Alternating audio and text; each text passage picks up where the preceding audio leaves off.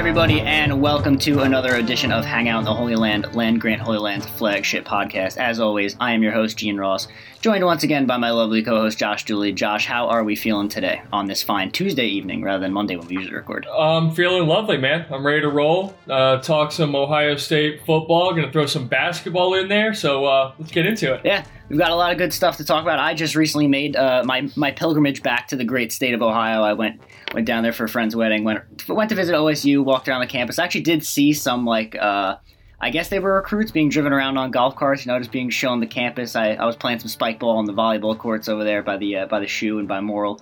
So it, it was good, good Yeah. to be back over there. It was good to return to Ohio. You know, I'm not I'm not the only person uh, making trips to Ohio these days. There's been a lot of people doing that this past June. It seems like but uh, now that the month is winding down, we, we're starting to get a bit more clarity on where things are, especially with some of these big name recruits. And of course, the biggest the biggest news from the end of last week is that uh, JT Tuimoloau, the top rated player in the 2021 class, according to 247 Sports, and one of the one of the only really remaining players in that class, was scheduled to visit Ohio, uh, Alabama after his recent visit to Ohio State, but has since canceled that visit and is now deciding between a top four of Ohio State, Oregon, Washington, and USC. Although, according to pretty much everyone, it, it's mostly between Ohio State and Oregon. So, Josh, what do you what did you think of him? You know, initially canceling the visit and just like some of the stuff we've heard in the fallout after that.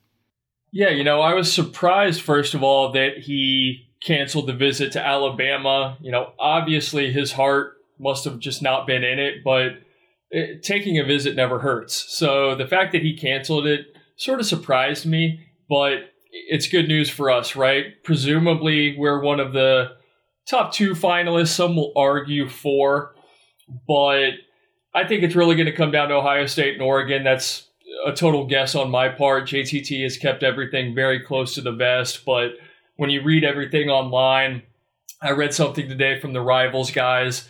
They seem certain that it is between Ohio State and Oregon, and they believe that he's an Ohio State lean, which we hope to be the case. Um, but I still think it's an unknown. I would not be shocked if he chose Oregon. After that visit is is actually when he canceled the Bama visit. So he saw something between Ohio State and Oregon that ultimately, you know, made him say, I- "I've seen enough. I know, I know what my decision is going to be, or I know the Final Four here." And you you know, you look at Oregon. Mario Cristobal has recruited a re- at a really high level in the last couple of years. He's got Kayvon Thibodeaux there as a bookend, and so if JTT were to go that way, that would be just a filthy duo in Oregon. But I still feel good about Ohio State's chances. And uh, again, presumably, he's going to be in Columbus September 11th, regardless. Uh, hopefully, it's wearing the scarlet and gray. But I, I, I'm pleased that Bama is no longer on the table. I considered them to be the biggest threat. Clearly, I was wrong. I can admit that. But all good things so far, and now we just kind of wait, wait and see. Yeah, and there's a bunch of good points there. Alabama was set to be his final visit, but it did wind up being Oregon. He pretty much went straight from the plane from Ohio State to right to Oregon's campus, and that was his final visit before he kind of shut things down. So, you know, Ohio State has had the lead for a, a pretty long time in this recruitment, or at least the the illusion of a lead that uh, you know from what we've heard from him he only Yeah. really talks to one guy. He's not very vocal at all. He's kept this thing under wraps. Pretty pretty impressively he's kept this thing under wraps for how high a caliber of recruit he is. Usually some things you know start to slip or start to leak but he's been been very good at keeping it close to the vest um, like you said, Oregon was the last school he visited. Maybe he saw something there that he really likes. Uh, Thibodeaux and you know, like you said, Cristobal's starting to really get it together over there in Oregon. They're kind of one of the premier programs in the Pac-12, and while the Pac-12 isn't maybe as like highly looked at as the Big Ten and the SEC, they are you know the, the top team out there in the West right now. Maybe you know USC coming back to a little bit of prominence, but it's really Oregon out there in the West, and so that they are an interesting choice. I still think that with the pedigree Ohio State has, just with their current and former defensive ends, with the guys they put in the league, with Larry Johnson, who was the big reason that Ohio State had the lead in the first place, I think a lot of that is still going to factor in. I think in the end that Ohio State does come out of it. I I jokingly said to Matt before, um, our co-managing editor Matt Tamanini, like just in private chats, that like I wouldn't be surprised if he just like shows up on campus and like is just at on the practice field and like Ryan Day's an interview and he's just like, oh yeah, uh, JT Tuimoloau over there because that's just the kind of kid he seems like. He seems very low key. Like he's not going to make any, any, sort of those like he's not going to have one of those announcements where like you're sitting in front of a table choosing hats. Like he's not going to make a a big spectacle of it. He's just very quiet and very about his business. So I, I, wouldn't really be surprised if it's just like a very quiet announcement and we just move on from there. But I do, in the end, expect it to be Ohio State. And like you said, whether he's at Ohio State or Oregon, he's going to be in Columbus September 11th. So it'll be an interesting thing to watch moving forward. And really, we're just on. We don't really. He has no timetable set, so we're all just on JTT watch. It could it could pop at any point. We don't really know when yeah. it's coming. Uh, we assume it's going to be in the next couple of weeks because you'd have to enroll in classes by then. So unless he, you know, plans on only coming in in August, like right right at the very end, it would have to be sometime in the next few weeks. So we'll keep our eyes peeled for that. Obviously, we'll have that story up for you right away if that does happen over on Land Grant Holy Land. I, I feel like we need to we need to have some sort of uh, JTT watch on the website. We need to we need to designate one person and they just they have to blog 24/7 about JTT, just constant updates and uh, and keep keep all of our fans and our kind of followers apprised of the situation. Yeah, we need we need to do like what they do at the Pope, and we just need to release like scarlet smoke when we when we near when we think a decision is nearing. So we'll we'll definitely get that going. But uh, and other other recruiting news besides JTT, even though he has dominated the headlines recently, is that um, on Tuesday, the day we're recording this, Ohio State received a couple of crystal ball predictions for 2022 defensive lineman Chris McClellan. Uh, six foot three, 295. He's from Oklahoma. He's the number 26 D lineman, the number 160 player in the country, and the number three player in Oklahoma, according to the 247 Sports Composite. Uh, prior to today, he had been pretty much solely crystal ball to Oklahoma, the in-state school. But as of this morning, he he got uh, crystal ball from guys like Bill Kurelic and Steve Wiltfong, who are two of the more respected guys in the recruiting game. Bill Kurelic, more of an Ohio State specific insider, and Steve Wiltfong, a director of recruiting who does the national scale. Uh, McClellan was a guy that talked very highly about his recent visit to Ohio State. Uh, if you listen to our uh, dotted line podcast earlier this week with Matt and Caleb, Caleb thought that McClellan would be potentially the next boom that Ohio State would get. So that that was seems like a pretty good prognostication at this point with those crystal balls dropping this morning. But that's another, you know, the, the Ohio State's starting to rack up the D lineman coming up, and that's another big name to watch moving forward. Yeah, you, you had to figure it was just a matter of time, really, before we started to see some movement. Once um, you know the the ban or, or whatever was lifted for in person visits and everything. So good news on that front. I am surprised that I've heard very little about McClellan, and, and maybe that's just a me thing. But I'm surprised that an Oklahoma guy I haven't really heard a whole lot about him, and now it's seemingly this switch over to Ohio State, or you know maybe he's favored to come this way.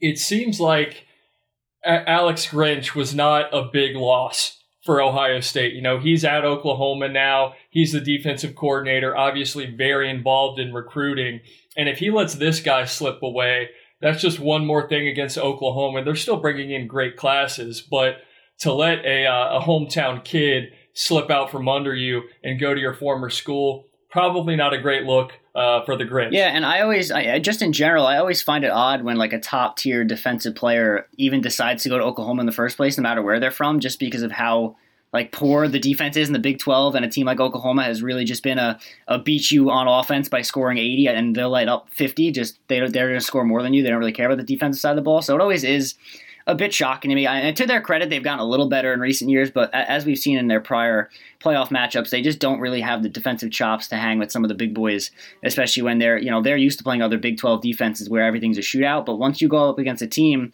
like an Ohio State or an Alabama or a Clemson that's actually playing defense and you can't just score every time down the field, if you don't have a defense to keep up with their offense, you're you're dead in the water. So. Uh, I, I don't. Yeah. Yeah, it's hard to stand out as an individual player, you know, there are 10 other guys that you're dependent upon. You could be the best player in the country, but if your unit as a whole is not strong, you're still going to give up 30, 40, 50 points. So eh, I couldn't agree more. I see exactly what you're saying. Yeah, that's definitely true. It's hard to really, even if you're a really good player, there's only so much you could do as one guy. And so they, they've been building it back a little bit. So I guess slowly they'll start to, you know, you have to have a couple classes in a row where you get a bunch of those high tier guys in order to flip the switch there and kind of turn things around on defense. But you know, McClellan was a guy that was it's seemingly in their grasp and is now sort of flipping towards Ohio State, and we'll have to, you know, he doesn't have any set date either, so we'll have to wait and see how that plays out. But it does seem like all of the momentum is currently with Ohio State. Uh, speaking of guys that have some momentum towards or away from Ohio State, um, we, we keep seeing, you know, a little bit of tidbits here and there uh, in terms of Ohio State basketball with their two potentially returning, potentially exiting players in Duane Washington Jr. and EJ Liddell, obviously two of the best players on the team from last year.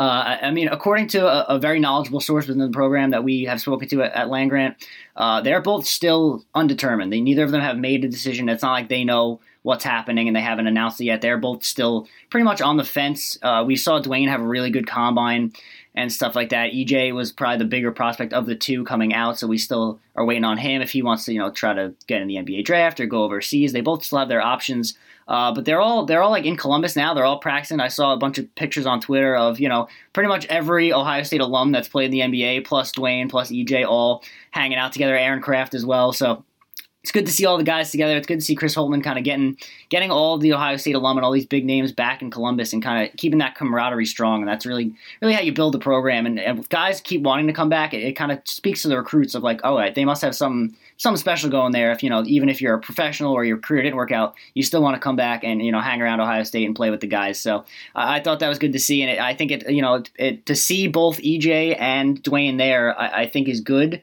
Is a good sign for Ohio State. Obviously, we want both of those guys to come back, but like I said, they're they're still undecided. But it, it seems you know I don't I don't really have a read on either of them one way or another. They're like a JTT kind of situation where they're being very private about it. But I guess you know that that's another decision that's coming up. July seventh is the deadline, so we're almost less than a week away from that becoming uh, you know something that we're gonna have to have to find out for for sure. Yeah, it seems like the trajectory is heading in opposite directions. Uh, seems like Edel, EJ, I'm sorry, Liddell has been spoken of less and less. Uh, you know, obviously he did not receive an invite to the combine after the G League camp that they sort of went to only four players from that camp were then added to the combine on top of um, you know the previous invites.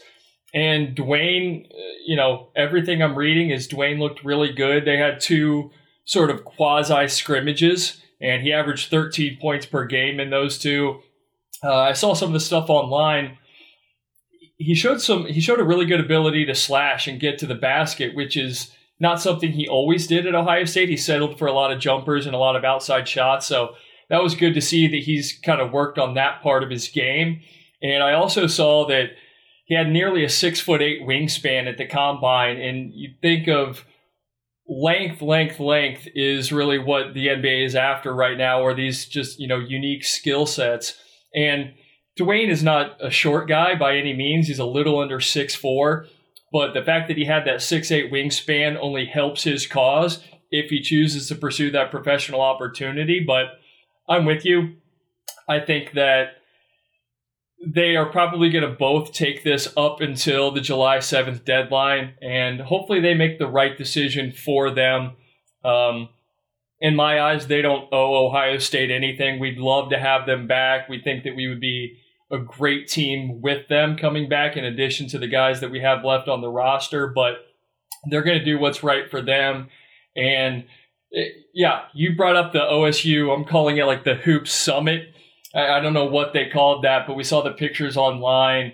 That was really cool. I think it speaks to what Chris Holtmann is trying to build here. And I thought it was great that D'Angelo Russell came back. He has sort of distanced himself from the Ohio State program a little bit uh, since he left school and, and went to the NBA. So good to see him back.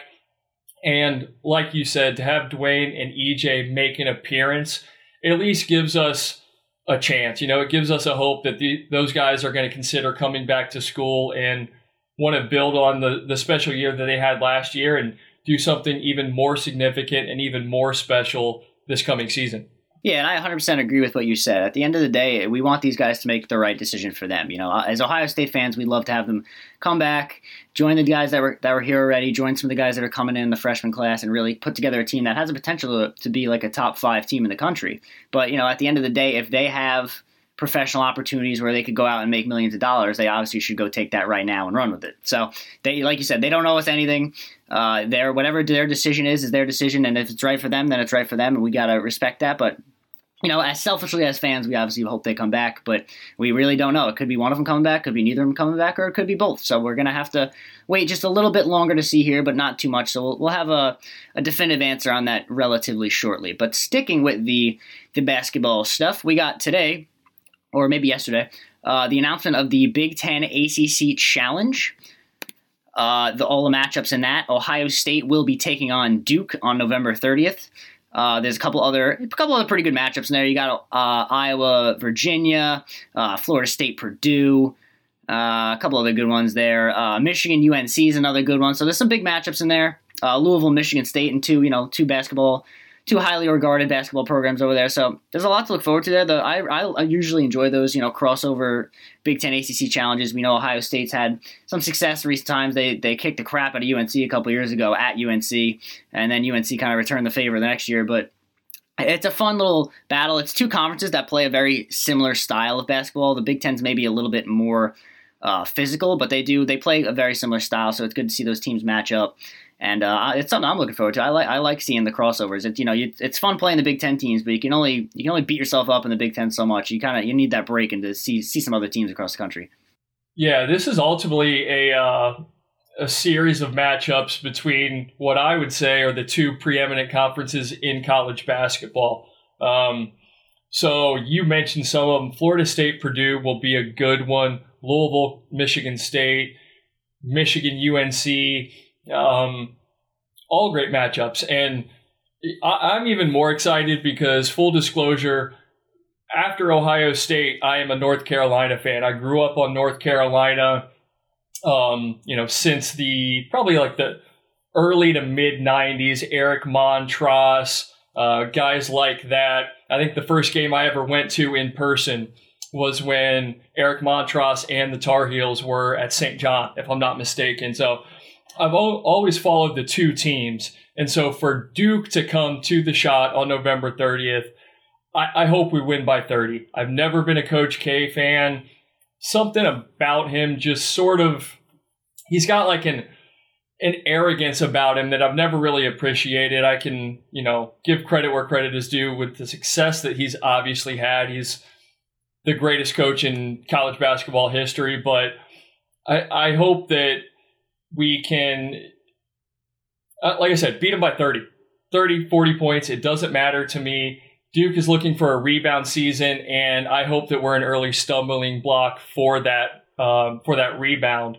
And you know, Duke does hold a two and one two and one advantage over Ohio State. They won the first and third matchups, if I'm not mistaken, um, between the two teams in this ACC challenge. And Ohio State's looking to even the score. They are 8 and 11 overall in this challenge since they started playing it uh, right around 2000, 2001. But if I'm not mistaken, they've won their last two over North Carolina, like you said, and Notre Dame. So they're looking to creep back towards 500 in the challenge and reach 500 overall against Duke. I'm really excited for that one. I think it's going to be an early challenge that Chris Holtmann is going to have the guys ready to uh, ready to take on. Yeah, and it's good to have those easy, those early challenges against teams like Duke, a good team that you know really get a, a feel for how your team is because you, you, can play these small teams. You can play, you know, Austin Prairie, whatever that team is. That like Austin Peay, that was the team that started the college football season. But like, there's only so much you can learn from being a team by 30 that like had really no business in even competing. So to play a team like Duke, like you said, Coach K's last year, his retirement tour, uh, they're coming to the Schott there's a lot of things going in Ohio State's favor, and with the way their roster is, the way that Duke kind of is coming off a, a, bad year, but probably, I mean, they, I, am not in tune with Duke's basketball recruiting. I'm assuming they have like five more five stars coming in, but maybe not with Coach K leaving, so I'm not entirely sure. But I'm sure they're going to have a good team nonetheless, and uh, it should be, you know, depending on how the, the rankings work out in the year, it could be a potential, you know, top 10, top 15 matchup in Columbus. And that's always, you usually get the top 10 matchups on the football field, but it's nice when you get them on the basketball court. Yeah, hopefully it probably will be in the beginning of the season, but I hope by the end of the year Duke has fallen off like they did last year. But uh, I'm going to break some news because we usually don't get to do this, but Notre Dame has picked up a pledge from five star Ohio defensive end Brenan Vernon for the 2023 class. I have potentially bigger news from Jon Rothstein. Oh, oh okay. All right. In in in, in regards to Duane Washington. Okay. Jon Rothstein, as a 6:17 p.m. on Tuesday, Ohio State's Duane Washington tells me that he is staying in the 2021 NBA draft. So Duane Washington is going to the NBA. We don't have word yet on EJ Liddell, but it's pretty funny that we literally just talked about this, and now mere seconds ago, Jon Rothstein tweeted that out, and he's usually, you know, he's got his finger on the pulse of college football better than pretty much anyone in the country. So if he says it, it's it's pretty legit. So that's that's where we're at. Duane Washington is going to enter the NBA draft and try to make it in the pros. Yeah, you know, good for him. Uh, I'm glad we could break some news. To, you know, two stories. I think we need some sort of breaking news music to come through.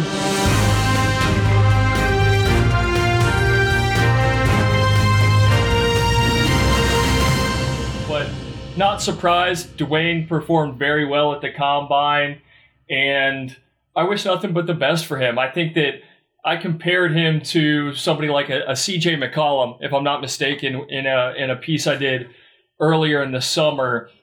He's got to work on ball handling. He has to make some better decisions, but he can score the basketball, and he's not afraid to take the big shot. So that would be extreme upside. CJ McCollum is a hell of a player, but that was sort of a comp I threw out, and I'm excited. I'm excited to see what he does. I hope that he gets drafted by a good team that's going to give him time to develop and an opportunity to play. So, um, yeah, good on Duane. It's a bummer for us, but maybe EJ's coming back, and um, you know, good. I hope he lands with somebody like uh, the Celtics. You know, they're probably my NBA team.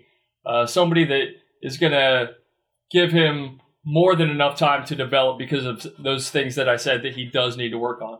Absolutely. We wish him the best in his future endeavors. But I do want to double back to that Brenan Vernon news because that is pretty big news. He was a guy that I thought for sure would end up at Ohio State. Like you said, he's a five star in Ohio in 2023. And he's he plays defensive end. He looks almost identical to like a young Nick Bosa with long hair. Like he they, they he looks like he could be like the next Bosa brother, and they all play the same position, and he's very very good. So that is it's pretty surprising to see him commit to Notre Dame. Obviously, it's early; he's a 2023 guy, so you know there's always a chance that Ohio State stays in this one and, and earns a flip late, as they tend to do with some of these guys that are Ohio guys that commit elsewhere early. Uh, he just camped at Ohio State recently, and like he did, he did, had, he had really good things to say about Notre Dame in his recent camp, so it's not super surprising. But it is that is kind of a big blow for Ohio State to lose a guy of that caliber from inside your own border. Yeah, it's definitely a loss, but like you said, there's time for that to change. And, you know, sometimes players just want to go and lose by 40 in a national college playoff game. So um, if that's the route he'd like to go. He is an Ohio guy, so nothing against him, but definitely a bummer, a bit of an upset that he chose Notre Dame over the Buckeyes. Yeah, I think he was on a visit to uh, Notre Dame this weekend, so that's probably you know kind of the what sealed the deal for him. But uh, yeah, that's those are two two pretty significant news stories in regards to Ohio State within within like five minutes of each other. So it's a good thing. We you know it's, we usually record the podcast on a Monday afternoon. We're actually recording this on Tuesday, and it's even later than we were supposed to record originally because I got stuck in traffic on the way home. But uh, then we wound up getting a break news, so that's always fun. We've talked last week about how we were kind of moving towards NIL stuff and all this different stuff in the Supreme Court uh, with all the NCAA getting just crapped on by the Supreme Court justices. But um, in regards to Ohio specifically, uh, Ohio, the governor Mike, Governor Mike DeWine has has pushed forward more of an NIL bill. Uh, Josh, I'm gonna let you kind of take the handle on this one because you are more. I, I, was kind of off the radar this weekend, and that's when it happened. So you're probably much more uh, well versed in this than me. But that the gist of it is that Ohio's NIL bill is coming sooner than we think. Yeah, I'll attempt it. I'll, t- I'll attempt to break it down the best I can. So last week, uh, the first bill was kind of introduced into the House and the Senate that this NIL law that we were trying to get pushed into legislation and everything seemed to be going pretty well. There was a lot of support for it, and at the last minute, uh, Representative Jena Powell, I don't, I don't know which side of the ledger she kind of comes down on, but she added language to the bill, and it kind of cast doubt over the whole thing because the language that she added was completely unrelated to the NIL items that were really being looked at. So um, we went from a lot of good progress and a lot of good momentum to kind of in a screeching halt with the introduction the introduction of this new language. So uh, sort of up in the air, and then Monday, Governor DeWine step, stepped in and he signed an executive order which would enact NIL legislation TBD. We still don't have a date on when it will go into effect, but the bigger thing is he signed it into legislation before the July 1st sort of NCAA deadline. So if the NCAA does not step forward with a blanket sort of coverage law that is applicable to every state and every school, Ohio State has kind of jumped in front of that and they have something in place that they can look back to if the NCAA fails to, again, come up with some of their own. So we beat the deadline. It's still TBD, like I said, but we we got it in there at the last minute so that anything the NCAA does may or may not be applicable to us. If it is not applicable, then we have our own NIL legislation that we can fall back on and put into place while these other states are unfortunately fighting back and forth with either their state government or the NCAA or what have you. Um, and so DeWine didn't change a whole lot from the first bill.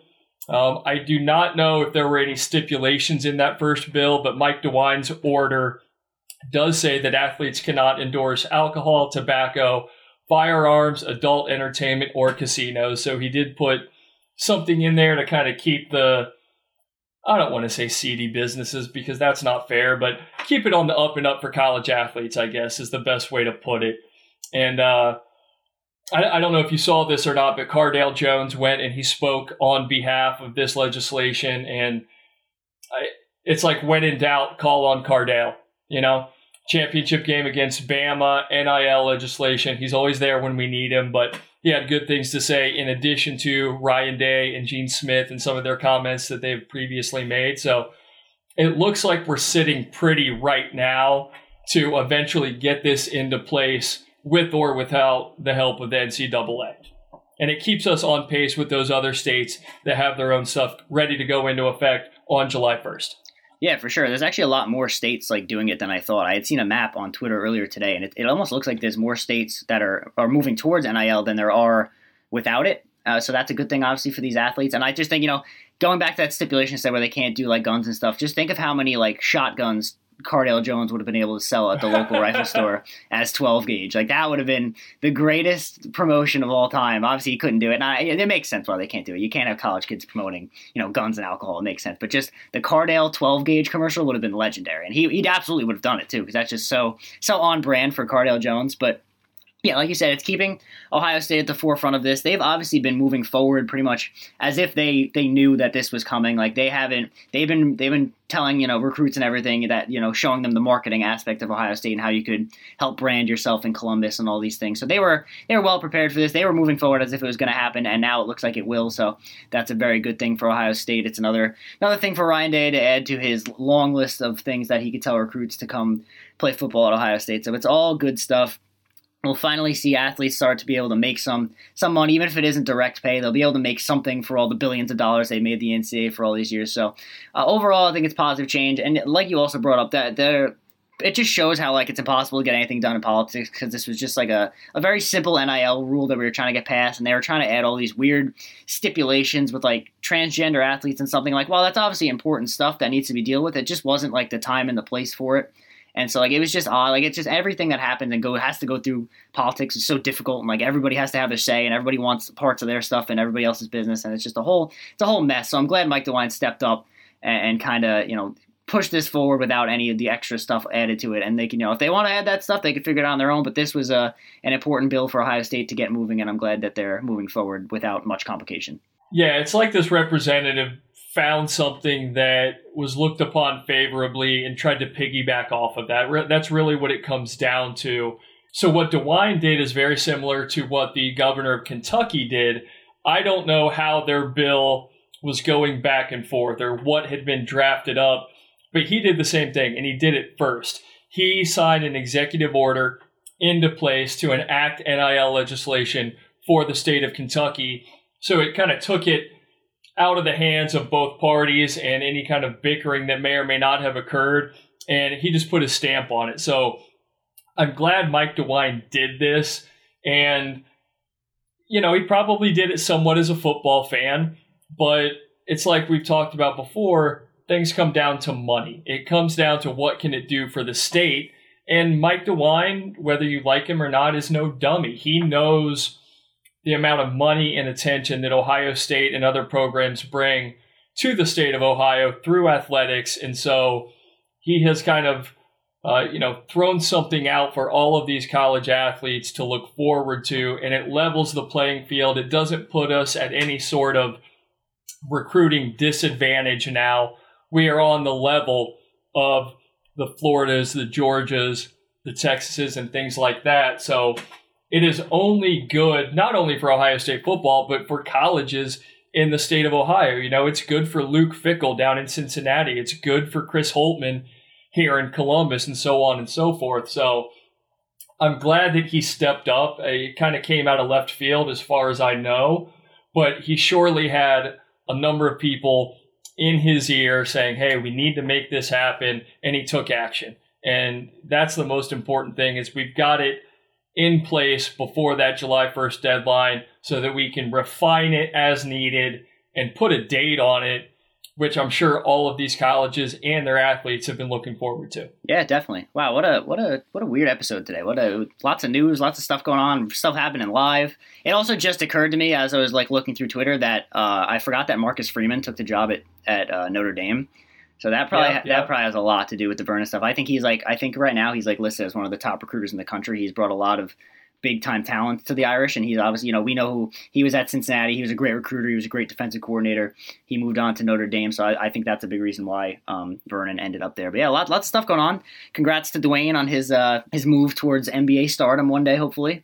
Uh, maybe he'll be like the next kind of like a, I could see him being some sort of like a Jae'Sean Tate, where it might not work out right away, but over a little bit of time, he kind of works his way back and, and figures himself out. Because I think, you know, his biggest problem has always been his consistency. So as long as he could get that going, he's always been a really, really good player. He's a great athlete, and so if he could just, if he, if he, what he did at the NBA Combine stuff can can continue, I think he has a real shot to be a good player, and, and not even just like a role player. He could be like a real starting guard in the NBA. He's a very fun player to watch. When he gets hot, he doesn't miss, and so I'm excited to see where he goes in the draft if he gets picked. Yeah, you know the NBA is all about scoring right now. It's it's sort of a different game than it was one or two decades ago, and that's what he can do. He can score. The other things will come, hopefully, with good coaching.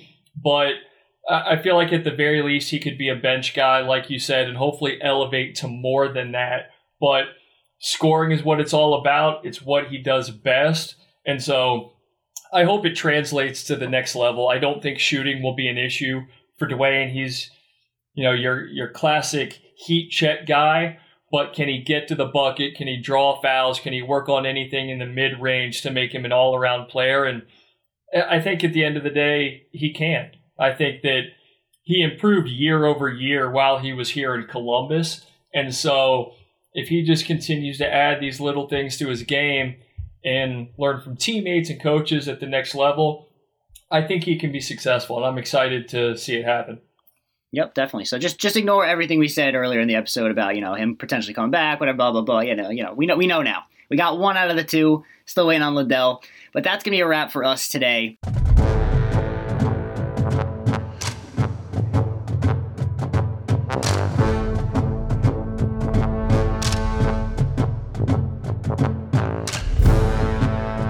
Lot of stuff going on. This I feel like we are all over the place, but I think we got a lot of a lot of pertinent information out there. We got it. We got it all across, so we're good on that front. Um, be sure to you know like and subscribe, download the podcast wherever you get your podcast. Uh, we'll be coming at you every Wednesday with the latest Ohio State news, sometimes even as it happens. So uh, for Josh Julie, I am Gene Ross, and this has been Hangout in the Holy Land. We'll see you next week.